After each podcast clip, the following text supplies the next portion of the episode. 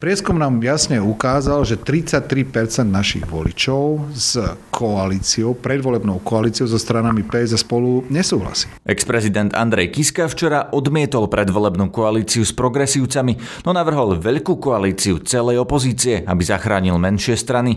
Tie však v zápäti odmietli jeho. Včera po tlačovke opozície nám poskytol veľký rozhovor. Pýtal som sa ho na situáciu v opozícii. Neviem, čo by spravil pán Sulik alebo pán Hlína, keby v dvoch nasledujúcich prieskumoch im vyšlo, že ich strana má okolo 3,5-4 na kultúrne vojny a konzervatívcov v strane za ľudí, aj na menovanie sudcov ústavného súdu. Napríklad, prečo vymenoval smeráka Mojmíra Mamojku, na ktorého sa neskôr spoliehal Marian Kočner. To, koho som vybral, toho som vybral. Rozhovor si môžete aj prečítať už teraz na našom webe. Je útorok 22. oktobra. Príjemné ráno vám želá Peter Hanák. Ráno nahlas. Ranný podcast z pravodajského portálu Aktuality.sk. Dokážeš počúvať podcast a pritom kráčať do práce? Čo keby si teraz dokázal míňať a pritom aj sporiť? Založ si účet v 365, nastav si sporenie s automatickým zaokrúhľovaním platieb Sislenie a z každej platby ti rozdiel medzi uhradenou a zaokrúhlenou sumou zhodnotíme parádnym úrokom 3,65 ročne. 365. Najlepšia banka na sporenie. Viac o podmienkach podúčtu Sislenie nájdeš na www.365bank lomka Sislenie.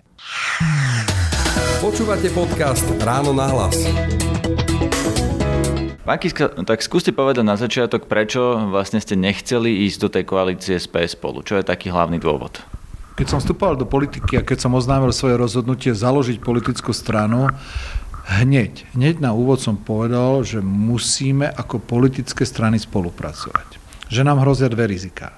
Prvým rizikom je, že smer, a nech Pelegrini hovorí, čo chce, je jasné, že Smer je pripravený ísť do vlády s Kotlebovcami. Určite tam máme SNS, hrozí nám Harabín. A Smer v túžbe vládnuť určite s nimi do tejto koalície bude pripravený ísť. To je jedno riziko. A to je silný blok.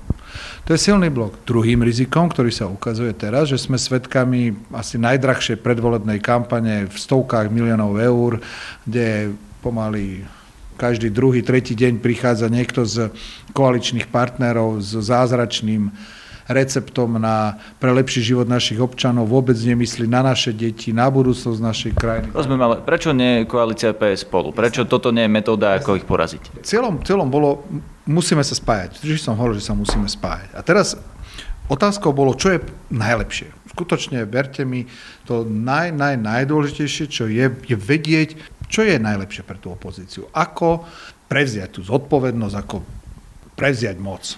A teraz principiálne jediné, čo na to môže dať odpoveď, že či sa spájať už pred voľbami, či vytvárať malú koalíciu, veľkú koalíciu, sú prieskumy a to, čo si o tom ľudia myslia. A preto som aj na našom slávnostnom ustanovujúcom sneme povedal dve veci. Spravíme si prieskum, ktorý nám musí ukázať, čo tí ľudia, a musíme to ešte aj podrobiť vnútrostranické diskusie. A čo vám ten prieskum ukázal? Prieskum máme. Prieskum nám jasne ukázal, že 33% našich voličov s koalíciou, predvolebnou koalíciou so stranami PS a spolu nesúhlasí. 30... A ten zvyšok áno? 50, 55% súhlasí a 33% nesúhlasí. Čo je to v praxi? V praxi to znamená, že potenciálne by sme mohli prísť klesnúť z 12% na 8%. Čiže my, naša strana by sa oslabila o, o 4% a z toho prieskumu vyplynulo, že PS a spolu by sa tiež oslabila o 10%. To znamená, ak sme podľa ako mali dokopy 24%, tak by sme klesli na nejakých okolo 19%. To by nás mohlo potenciálne oslabiť. Pravda, že by sme mohli získať. To je vždy možno, že snehová gula a tak ďalej a tak ďalej, lavinový efekt. Toto sa určite zmerať nedá a plus jedn, vzniká jedno obrovské riziko a to je to, že pokiaľ my by sme my nemáme šancu získať nevoličov, to si povedzme na rovinu. Prieskum ukázal, že proste to, tí, ktorí ľudia majú nedôveru politikom, tak tí do toho nevojdu. Skadiaľ by sme tých voličov získavali, bolo by to práve od strán ako je Olano, KDH, SAS. A ak by táto silná trojkoalícia mala znamenať, že niektoré z týchto troch strán by sa hypoteticky nedostali do parlamentu, tak to by bola katastrofa. No dnes ste odmietli PS spolu, ale zároveň ste vyslovili takú myšlienku, že by to mala byť široká koalícia, aby práve SAS, KDH a Olano nevypadli z parlamentu, tak ste chceli vytvoriť koalíciu s nimi, ale Richard Sulík vám v podstate dal košom. Povedal, že on do toho nepôjde. Ehm, Igor Matovič povedal, že by to bol veľmi zlý guláš, do ktorého keby ste dali všetko, tak e, by to ľuďom nechutilo. Cítite sa nimi odmietnutí? Určite nie.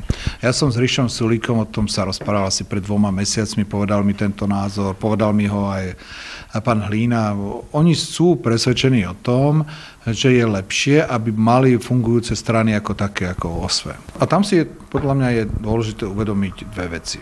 Jednak tá situácia sa veľmi dynamicky mení. Neviem, čo by spravil pán Sulik alebo pán Hlína, keby v dvoch nasledujúcich prieskumoch im vyšlo, že ich strana má okolo 3,5-4 Neviem, čo by spravili. Vážne neviem. Neželám im to, ja by som si veľmi želal, aby vošli do parlamentu ako silné, dobré strany, s ktorými budeme spolupracovať, ale ak by im to ukázalo, tak neviem, čo by spravili a neviem, či práve ich povinnosťou by nemalo k takej koalícii vyzývať. Tá ponuka od vás ešte ďalej platí, teda počítate s tým ešte, alebo to je už zabudnutá myšlienka, ktorá pre, neprežila dnešok? to je, politike sa veci menia strašne dynamicky a keď by ste sa ma napríklad minulý štvrtok spýtali, že či si viem predstaviť, že v piatok budeme spolu pred úradom vlády stáť všetci lídry demokratickej opozície a spievať hymnu, povedal by som, že šanca je tak 50% a podarilo sa. O dnešnom stretnutí by som tiež minulý týždeň myslel, že šanca, že sadneme za jeden stôl je možno 30 Politika je o umení nemožného a ja som presvedčený, že treba o, o všetkých možnostiach diskutovať a doba sa veľmi dynamicky mení. Dnes ste sa ale na tom stretnutí s opozíciou, so zvyškom opozície, viac menej na ničom nedohodli. Milím sa? Okrem toho, že budete spolupracovať pri protestoch alebo teda demonstráciách, či už na výročie novembra 89 alebo na výročie vraždy Jana Kuciaka. Ja si myslím, že presne opak je pravdou. Sadli sme si za stôl a rozprávali sme o základnom charaktere spolupráce. Hovorili sme o tom, ako byť neosobný, ako ukazovať signály verejnosti našim voličom, že vieme spolu vládnuť. A podľa mňa to bolo nesmierne, nesmierne dôležité. Nikto nevidel, čo bolo za tými zavretými dverami. Ja som tam sedel a povedal som si, wow, výborne, dokážeme to. Dokážeme to, určite to, určite, určite to, určite, doká, určite to dokážeme. Takže... Ale čo ste vlastne dokázali? Lebo naozaj z toho výstupu to vyzeralo tak, že ste sa dohodli len na tých protestoch a na ďalšom stretnutí. Dokázali sme to, že sme si my sami medzi sebou povedali o tom, ako by do budúcna naša komunikácia, stretávanie malo prebiehať to, čo sa stalo, čo ako zopakujem, čo sa pred dvoma týždňami zdalo nemožné, že by sme si len takto sadli, a k čomu ja som pravda, že vždy vyzýval, tak to sa dnes podarilo. A toto je základný signál. Spoločná tlačová konferencia bol ten základný signál. Ale zároveň všetci povedali, že pôjdu do volieb samostatne. Aj SAS, aj Igor Matovič to tak naznačil. Boris Kolár úplne to vylúčil a vy ste tam vlastne mali s ním takú aj osobnejšiu výmenu. Cieľom dnešnej, dnešného stretnutia vôbec nebolo presviečať ľudí, teraz okamžite poďte do, nejaké, do, do spoločného. To, to vôbec nebolo. Dôležité bolo, aby tento návrh ako taký zaznel a to som pokladal za dôležité, aby sme o veľkej, silnej predvolebnej koalícii bloku zmeny začali aspoň hovoriť. Ak k tomu nedospeje, k tomu nedospeje. Ja každé, ešte raz opakujem, tejto strane želám, aby vošla do parlamentu ako silná strana. Ale uvedomme si, že po voľbách si tak či tak budeme musieť sadnúť a to, čo sme rozprávali o guláši, ktorý budeme musieť variť, tak budeme mať presne tie isté suroviny na ten guláš, bude tam, budú tam presne tí istí kuchári, len ho budeme musieť uvariť o trochu neskôr. Takže to je len otázka, že ak by sme ho začali variť skôr, či by sme našim voličom neukázali, akí sme dobrí kuchári a rozumní kuchári, ako ho variť až potom. Teda definitívne idete do volieb samostatne aj vy? Áno, áno, ja som dnes, dnes, sme to oznámili, dnes sme to oznámili lídrom PS a spolu, vysvetlili sme im všetky dôvody, mali sme veľmi otvorenú, empatickú diskusiu, ukazovali som im všetky argumenty, ukazoval som im naše myšlienkové procesy, čo boli plusy, čo boli mínusy. Tam, tam neexistuje také, že jedno, jednoznačné, 100% riešenie. Ako vždy v takých prieskumoch, vždy si môžete položiť otázku, čo ak, a tú odpoveď nemáte. Ale ak sme v danom tomto, v danom momente, tak preto som sa aj spýtal rejiteľ agentúry ako? Povedzte mi. Veľmi nestranne a nezávisle. Človek, ktorý máte analytické schopnosti, čo by ste spravili? Čo je podľa vás lepšie pre Slovensko? A jeho odpoveď bola jasná. Dnes v tomto stave pre Slovensko by bolo lepšie, ak by ste šli samostatne. Vy ste vylúčili zo spolupráce Smer, SNS, fašistov a Harabina. Čo ak sa nebude dať vláda postaviť bez nich? Že voliči rozdajú karty tak, že bez účasti aspoň jednej z týchto strán nevznikne vláda. Budeme v opozícii, musíme byť pripravení byť v opozícii, byť jasnou a nekompromisnou opozíciou. Ak by to odmietla niektorá z tých strán zložiť z, SNS, podporili by ste napríklad nové voľby, alebo boli by ste ochotní spraviť nejaký kompromis tejto vašej požiadavky, že s nikým z nich nepôjdete? Z tých strán, ktoré ste menovali, nikdy nezľavíme. Z týchto požiadaviek s žiadnou z nich nepôjdeme. Ešte prichádza do úvahy Most a SMK, ktorí idú na jednu kandidátku. Viete si predstaviť spoluprácu s nimi? Lebo predsa len Most je teraz v, vo vláde so Smerom a SNS. SMK je v podstate Orbánovská strana. Dokážete si predstaviť, že budete tú koalíciu musieť zložiť aj s nimi? To je správna otázka, na ktorú dnes ešte nemáme odpoveď, ale vy ste presne zadefinovali tie argumenty, o ktorých, alebo tie pochybnosti, o ktorých máme. Jednak pochybnosť o osobe pána Bugára v tom, že keď jasne povedal, že nikdy so smerom do, do vlády nepôjde a do, vlády, do vlády vošiel. To, táto pochybnosť tu je a bola. A pri SMK presne to, to, to je to podozrenie alebo tie obavy, že je to predlžená strana Fidesu, predl, teda predlžená ruka Fidesu na Slovensku, v nás tiež vyvoláva otázniky, ako, ako to skutočne s touto stranou je. Takže počkajme, nech táto koalícia vznikne, nech predstaví svoj program, nech predstaví, s kým chce vládnuť, ako, ako, aké osobnosti budú lídrami tejto maďarskej koalície a potom sa budeme môcť rozhodnúť. Ale dnes tieto presne pochybnosti, ktoré aj vy ste povedali, my máme. Takže ich ani nevylučujete, ani im neotvárate náruč. Dnes nie. Počúvate podcast Ráno na hlas. Bol by podľa vás Michal Truban dobrý premiér? Áno. Nebol by lepší Miroslav Beblavý? Aj Miroslav Beblavý by bol dobrý premiér. Keď príde na tie rokovania, tak budete sa o tom s nimi rozprávať, keby náhodou oni mali vo voľbách viac percent ako vy, či necháte to na nich, aby si oni rozhodli, koho nominujú, ak by boli silnejšia strana ako vy? Určite by to bola ich voľba. Vždy líder, víťaz volieb si má právo dávať predsedu vlády a je to ich, o ich vnútornej dohode, koho, ko, kto by to bol. Možno by našli niekoho celkom iného, nejakého odborníku a profesionála, ja neviem, ale určite by to bolo na nich. A to pravidlo, že víťaz volieb si nominuje predsedu vlády, podľa vás platí na 100%? Áno. Čiže nie je tam priestor na to, že niekto je vhodnejší kandidát, preto napríklad predsedu vlády by mala strana, ktorá bude v tej koalícii druhá najsilnejšia, ale výmenou za iné ministerstvo, niečo také vôbec neuvažujete o tom? Mm, vôbec som v hlave o takýchto možnostiach neuvažoval. Myslím, že táto tradícia toho, ale aj, ale aj právo toho, aby si víťaz volieb určoval premiéra, platilo a aj bude platiť. Čo bude témou týchto volieb podľa vás? Témou týchto volieb bol by som veľmi rád, keby sa stalo to, že my potrebujeme ukončiť 12-ročnú vládu strany Smer. Ale to nestačí. Nestačí vyvolávať v ľuďoch strach a hovoriť o tom, že, že Smer je pripravený vládnuť s Kotlebom. To je málo. Okrem, ale musia si byť toho ľudia vedomí. Dôležité je ukázať ľuďom, akú krajinu si predstavujeme my poviem príklad, ak si postavíme za prioritu školstvo alebo zdravotníctvo, tak aby za tie 4 roky ľudia cítili jasné a hmatateľné zmeny. To sa, aby prestali ľudia mať, strat, strácať dôveru v politiku ako takú, lebo nám rastú extrémisti. A pre nás tie priority sú jasné. Sú to pravda, že regióny, školstvo, zdravotníctvo, hospodárstvo a my sme presvedčení, že každý na Slovensku by mal mať šancu. To znamená mysleť aj na tých najzraniteľnejších. Pýtam sa skôr na jednu tému volieb, že čo si dáte na billboardy naozaj, že či, keď, či budete mať ako smer kedysi istoty jednu, jedno slovo alebo jednu tému volieb, či máte niečo také, alebo Či keď si dáte napríklad spravodlivosť alebo školstvo alebo nejakú, nejakú jednu tému, či budete mať. Kampaň samotná, ostrá kampaň začne pravda, že až, až po Vianociach, takže máme ešte čas na premýšľanie, ak by som to mal povedať dnes, tak ten náš slogan Vráťme Slovensko späť ľuďom, ten by som ten by som povedal, že najviac vystihuje. Túto krajinu nám ukradli, všetci to čítame, vidíme, zgorili, počujeme a my, to, my ju potrebujeme vrátiť naspäť ľuďom. Čo s tým viete spraviť? Dostať do vlády najlepších ľudí.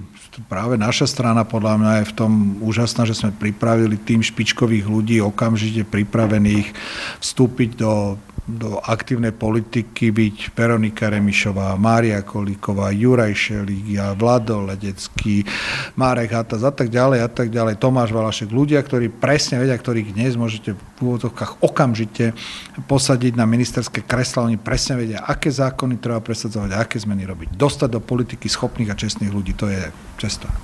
A nejaké systémové zmeny plánujete, alebo teda máte niečo také, čo čo chcete naozaj presadiť eh, v tejto oblasti, lebo eh, toto vlastne hovorí v podstate každý, že mám dobrých ľudí, ktorých tam chcem dať, moji sú najkvalifikovanejší. Máte nejaký nápad, ako niečo zmeniť systémov v tejto krajine? Myslím, že ten rozdiel oproti iným stranám, ktorí tiež hovoria, že majú najlepších odborníkov, je v tom, že za našimi stoja reálne príbehy reálne dosiahnuté veci. Hovorí sa, Biblia hovorí, že strom poznáš po ovoci. Ľudí by sme mali súdiť podľa ich činov, nie podľa ich slubov, čo nasľubujú, ako všetko zmenia. Takých kecálkov sme tu už mali v politike máme stovky. Ale ľudí, na ktorých, keď sa pozriete na ich príbeh, že za nimi je reálny príbeh, zoberte si takého vláda Ledeckého, ktorý má 0%, 0% nezamestnanosť Rómov v ich dedine a zrušil všetky tie ich tie chatrče a oni sami si postavili vlastné domy. Toto je reálny, matateľný výsledok. A takýchto ľudí potrebujeme dostať do politiky, aby sa to presadilo ako celok. To je to najkvalitnejšie, čo vieme dať. Vy ste povedali, že nechcete otvárať otázky také, ktoré by vyvolali nejaké kultúrne vojny, ale predsa len sa niektorí vaši členovia profilujú trochu konzervatívne. Aj ten váš úvod eh, tej strany vlastne bol taký, že ste dali taký rozhovor.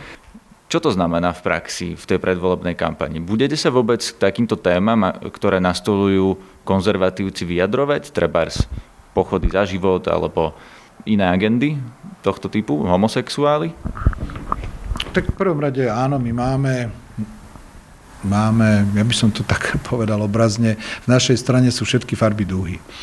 To znamená, máme niektorých, ktorí sú liberálnejšie orientovaní, niektorí, ktorí sú konzervatívnejšie orientovaní.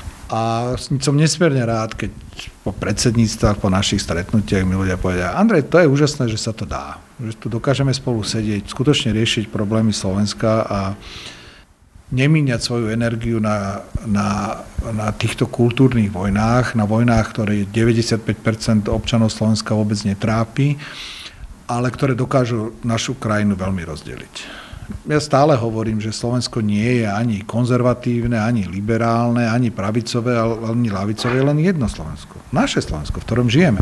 A tak Potom sa... budete mať v diskusii vedľa seba toho Harabina, ktorý to rozdelí a bude chcieť, aby ste sa postavili na nejakú stranu. Preto sa pýtam, či sa v týchto sporoch na nejakú stranu postavíte.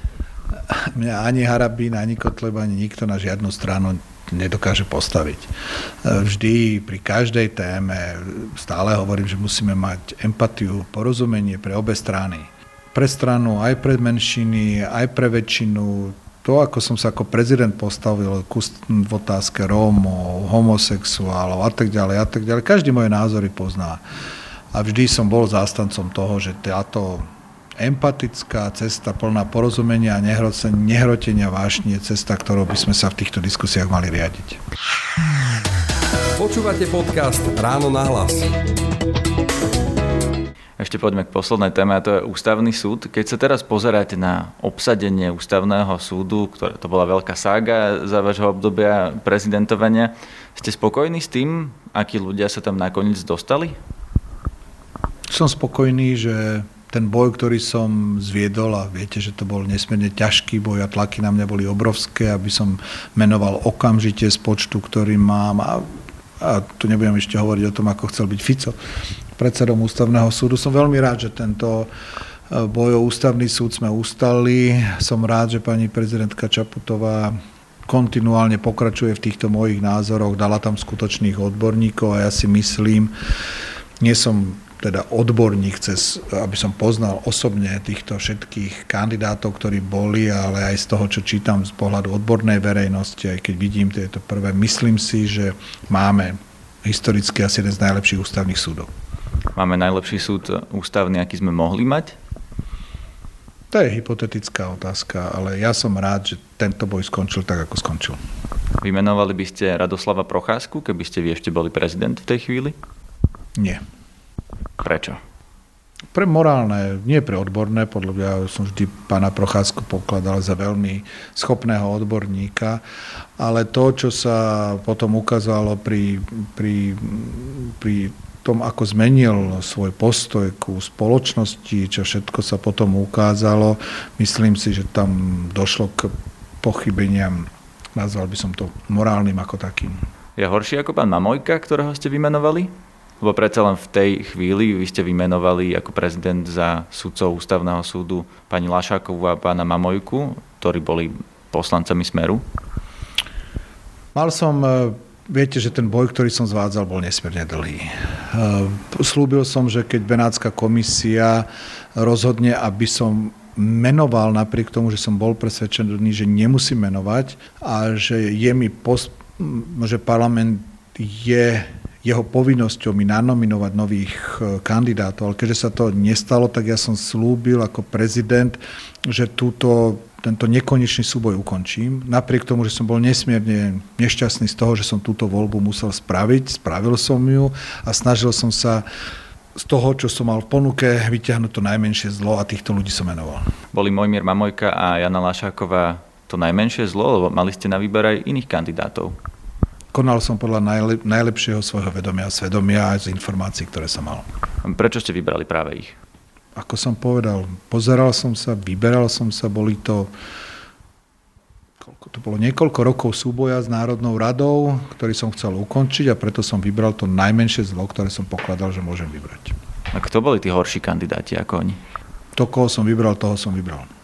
Rozumiem, no ale ja sa pýtam, že prečo? Prečo práve ich? Nerozumiem otázke. No prečo ste museli vybrať pán, pána Mamojku napríklad? Lebo e, to, že Kočner sa na neho spoliehal z väzby, sme sa dozvedeli až potom. Ale to, že on napríklad bol e, na čele tých, povedzme, pochybnejších právnických fakult na Slovensku, že nemal dobrú povesť, že bol poslanec Smeru. Mohli ste vybrať aj niekoho, kto nebol predtým poslanec Smeru a kto nemal spornú minulosť. Verte, že viete, aký ja mám vzťah so stranou Smer, koľko špiny a hnusu na mňa strana Smer nahádzala, takže určite môjim cieľom nikdy by nebolo čokoľvek pomôcť akokoľvek strane Smer. To teda nie. Bol som obklopený, alebo pravda, že som aj pri tomto rozhodnutí som sa radil so, s ľuďmi z tohto prostredia, s ľuďmi, ktorých názory si veľmi vážim a keďže som musel vybrať to najmenšie zlo, aké je, tak takto som zvolil. Všetky podcasty z pravodajského portálu Aktuality.sk nájdete na Spotify a v ďalších podcastových aplikáciách.